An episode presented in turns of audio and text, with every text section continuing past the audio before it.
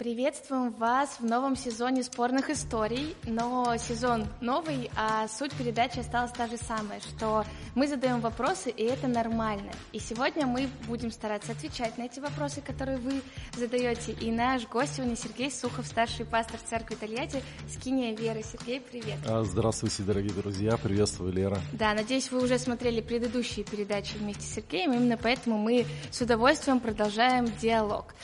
И э, как мы говорили в прошлый, э, в прошлые разы тоже, что у Сергея есть потрясающий канал в Телеграме «Экзистенция», и там недавно ты поднимал вопрос, который, конечно же, не мог оставить вот нас всех равнодушными. Это вопрос мистики, вообще слово уже, от которого так мурашки, скажем так, по коже.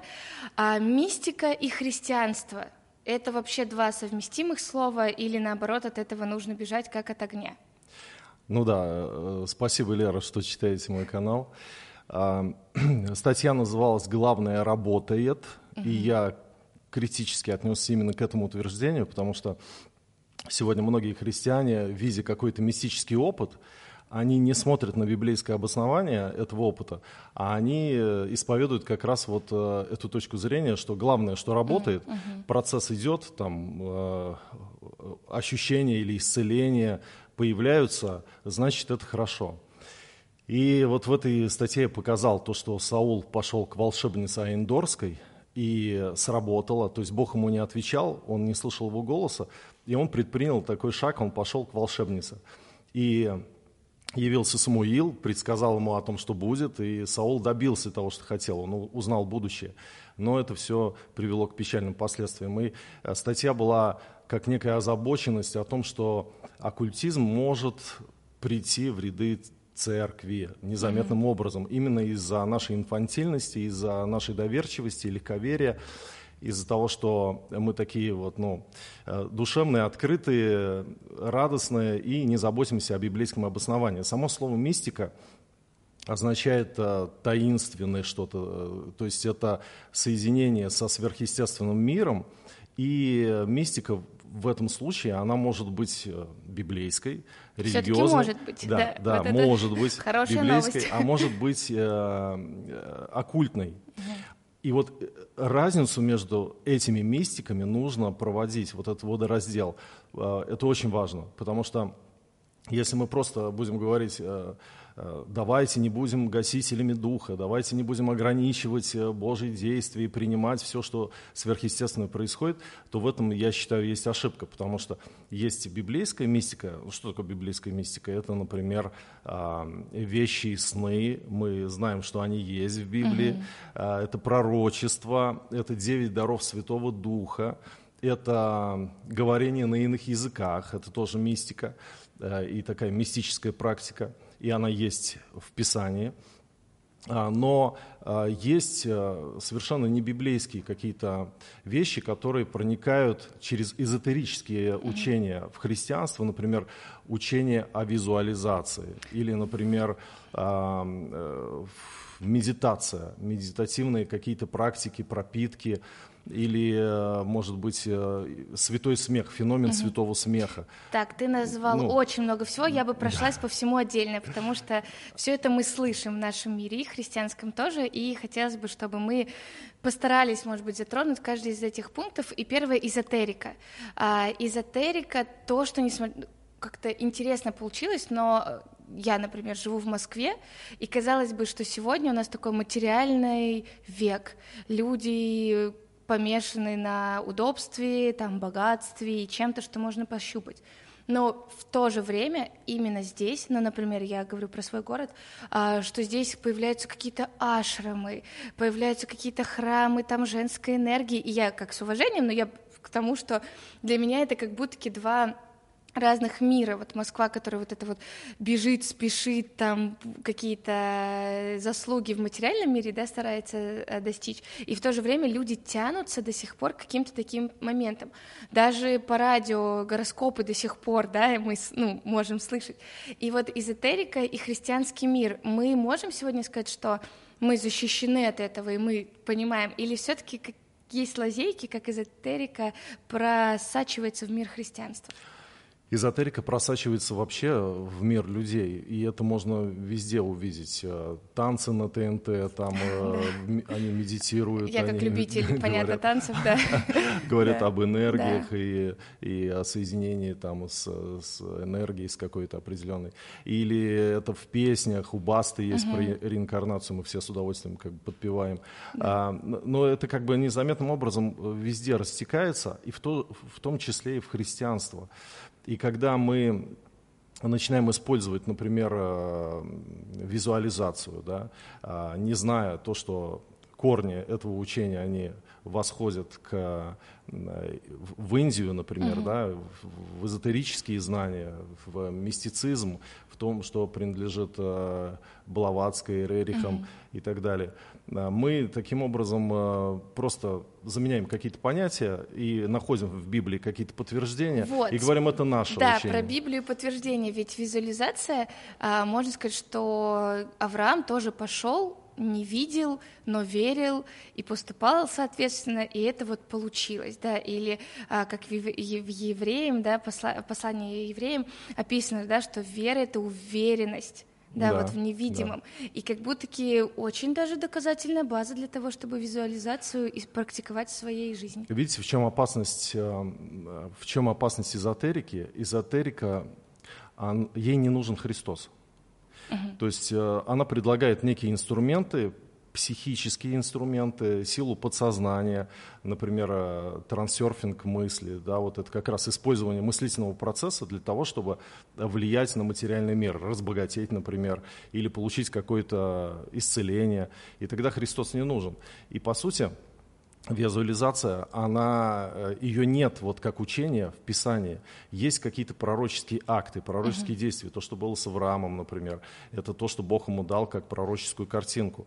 Но мы не можем это выдумывать. Мы не можем просто придумать что-то, наклеить на холодильник и сказать, вот это от Бога будет работать в моей жизни. Вернее, мы можем это сделать, но не на основании Слова это, Божьего. Да. Да. И будет ли это от Бога? Да, да то есть вот таким. Да, и uh-huh. вот в этом плане тогда зачем Христос людям, если можно делать запросы во Вселенную, и да. все это работает, да, то есть я э, открыл а, окно, крикнул, да. деньги придите, да. и, в общем-то, они приходят, и я ни в чем не нуждаюсь, таким образом у меня контакт э, установлен э, со сверхъестественным, это вообще магизм. У Александра Меня есть очень сильная, прекрасная книга «Магизм и единобожие», и он очень хорошо объясняет, вот эти магические практики народов э, в их э, религиозных верованиях, каким образом через какое-то действие они пытались влиять на силы природы, на, э, например, плодоносность их растений, на урожай.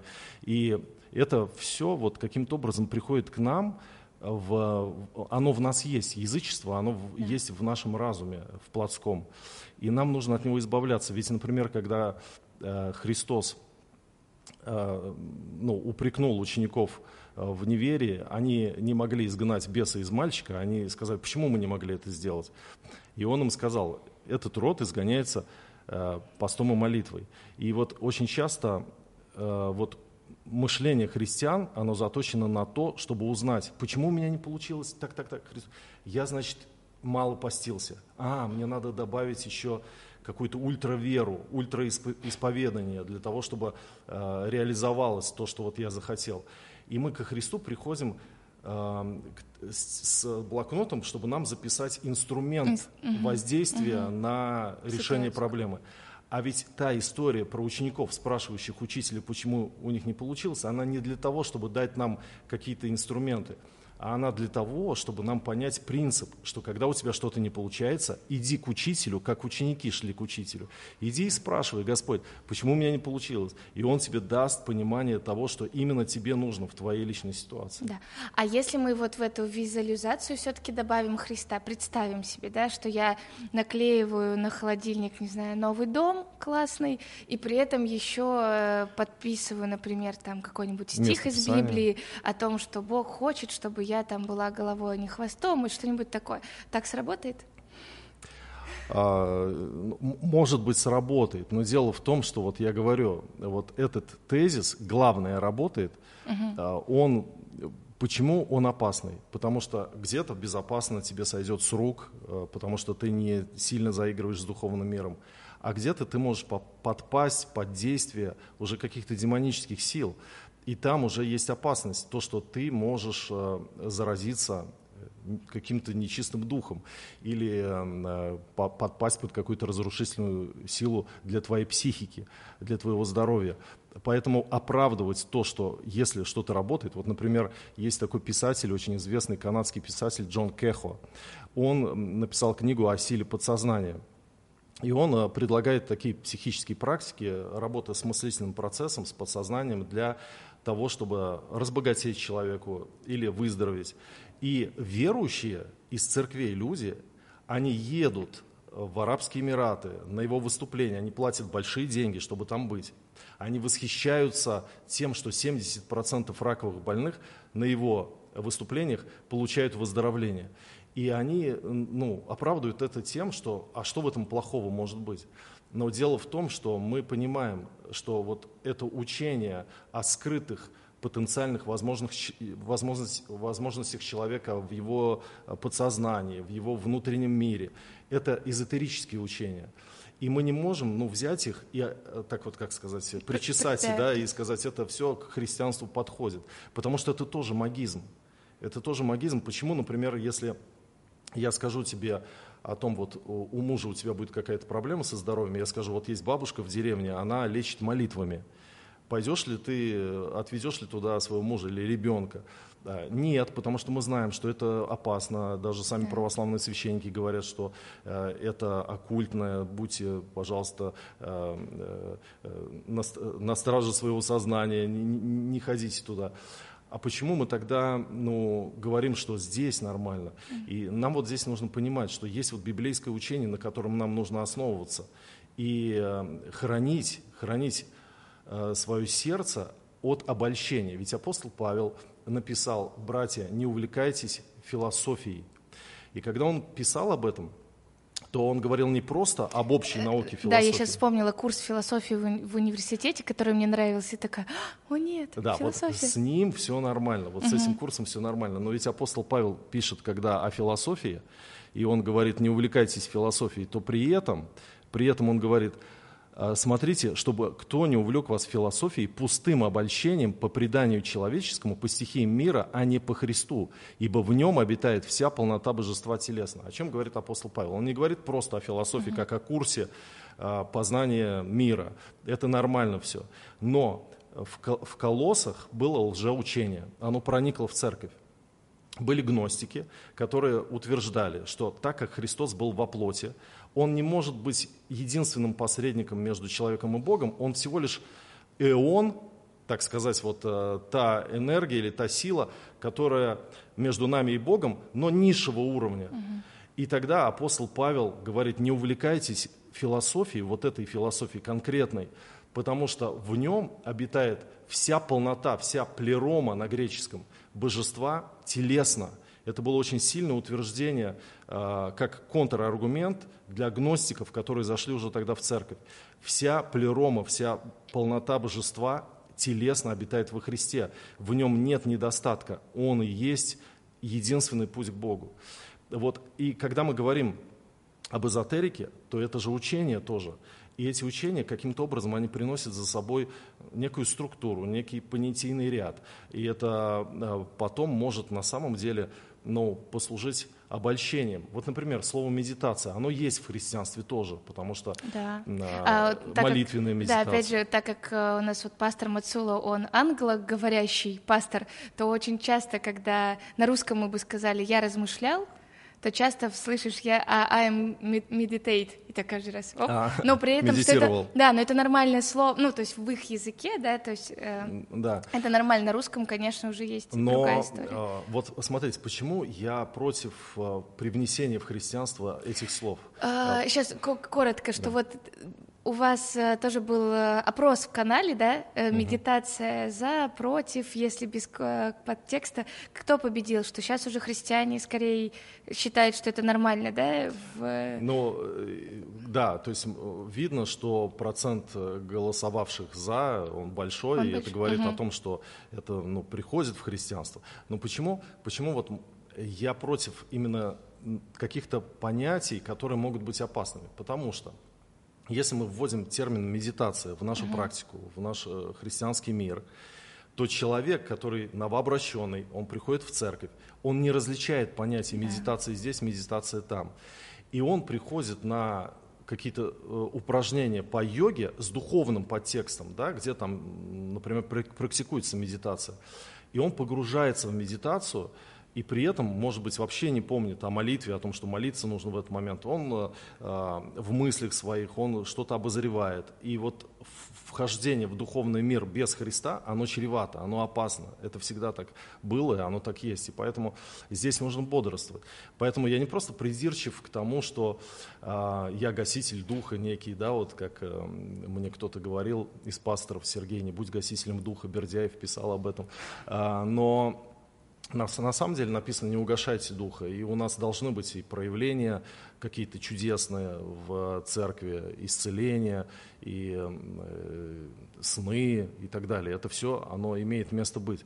Но когда мы э, говорим о влиянии восточных учений, эзотерических учений, когда, например, кто-то начинает говорить об уникальном опыте, который есть вот у него, это очень пахнет гностицизмом, uh-huh. который был в первом веке, и церковь с ним сражалась. И апостол Павел говорит, еретика после первого и второго вразумления отвращайся.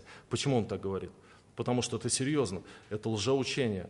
Например, сейчас популярным становится учение о нетленных телах. Заключается в том, что теперь, когда мы приняли Христа, мы становимся святыми, и Он преображает полностью нашу природу, потому что мы становимся новым творением, и процессы нового творения запускаются э, в, наш, в наше тело.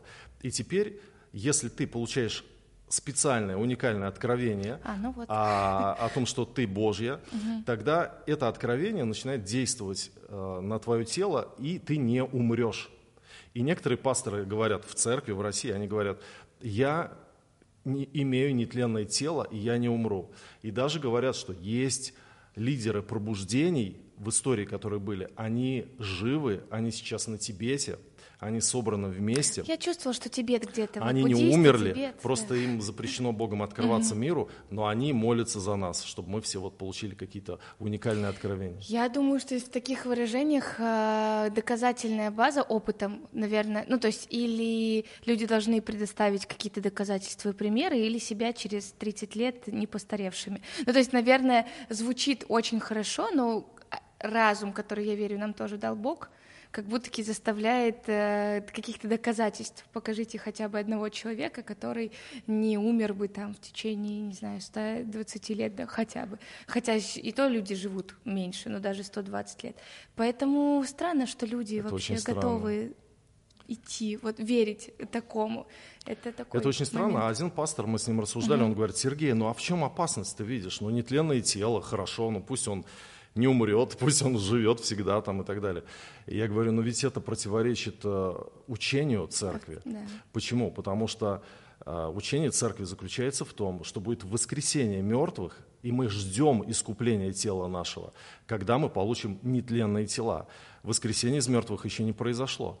А апостол Павел говорит, что опасайтесь лжеучений, потому что слово их как рак распространяется. Таковы именей и филит, которые учат о том, что воскресение уже было. То есть для апостола Павла это категорически серьезный вопрос, что появляется некое учение, противоречащее основным догмам церкви, которые были, были уже сформированы в первом веке, в апостольский век, и э, говорят о, каких-то странных вещах, что воскресенье из мертвых было. Или, например, э, нетленные тела может, можно получить уже сейчас. Да, не нужно ждать воскресения мертвых. Это такое же заблуждение. Да, и люди как будто в, э, себя ставят на такой пьедестал особенность идти, скажем так. То есть, да. если а, чье-то тело, допустим, допустим, не стареет, не болеет, а мое стареет, болеет, это значит, что человек к Богу ближе или получил вот это сверхоткровение, что, наверное, опять же, в христианстве мы Э, не видим этой разницы. То есть мы понимаем, что откровение Божье доступно для каждого в равной степени, в зависимости еще, от нашей жажды. Это еще ведь чревато тем, что человек может разочароваться, а, думая, что у него нетленное тело или у, его, у ее сына нетленное тело, а он раз и, допустим, не дай бог, э, представился. Ну, да? Да. И, и, и все, вся вера, она тогда, получается, разрушается. И за это ответственны мы, служители Божьего Слова, которые проповедуют Слово с кафедры. Кроме того, еще в чем опасность? Опасность э, каких-то таких небиблейских мистических практик в том, что человек открывается для духовного какого-то мира, и это опасно для его души. И когда нет наставления о том, э, как слышать голос Божий, допустим, э, что у нас есть вернейшее пророческое слово Библия, что не нужно гадать по Библии, да. там, э, пальцем тыкать куда-то да. и находить какое-то откровение. Не нужно искать эксклюзивных личных отношений с Духом Святым. Такого нет в Библии. Есть понятие, что любовь Иисуса Христа и, и э, общение, общение Святого Духа, Святого Духа да, Благодать Иисуса Христа, любовь Бога Отца и общение Святого Духа. Так вот, общение Святого Духа, во-первых, оно дано нам в церкви. Да. А, и мы вот должны понимать, что а, нет какого-то эксклюзивного, личного, интимного общения с Духом Святым. Это ну, как бы вырезать Духа Святого из Троицы, это, угу. это что-то делать из этого какое-то экстраординарное, а, получать какие-то экстраординарные откровения, это не то, это не то, что нужно христианину. Ему нужно изучать Божье Слово, молиться, понимать принципы водительства Божьего, не искать голоса. Да, мы должны искать личных отношений с Богом, исполняться Духом Святым, но не искать голоса. Нигде нам не, не сказано, чтобы мы искали голоса. Да.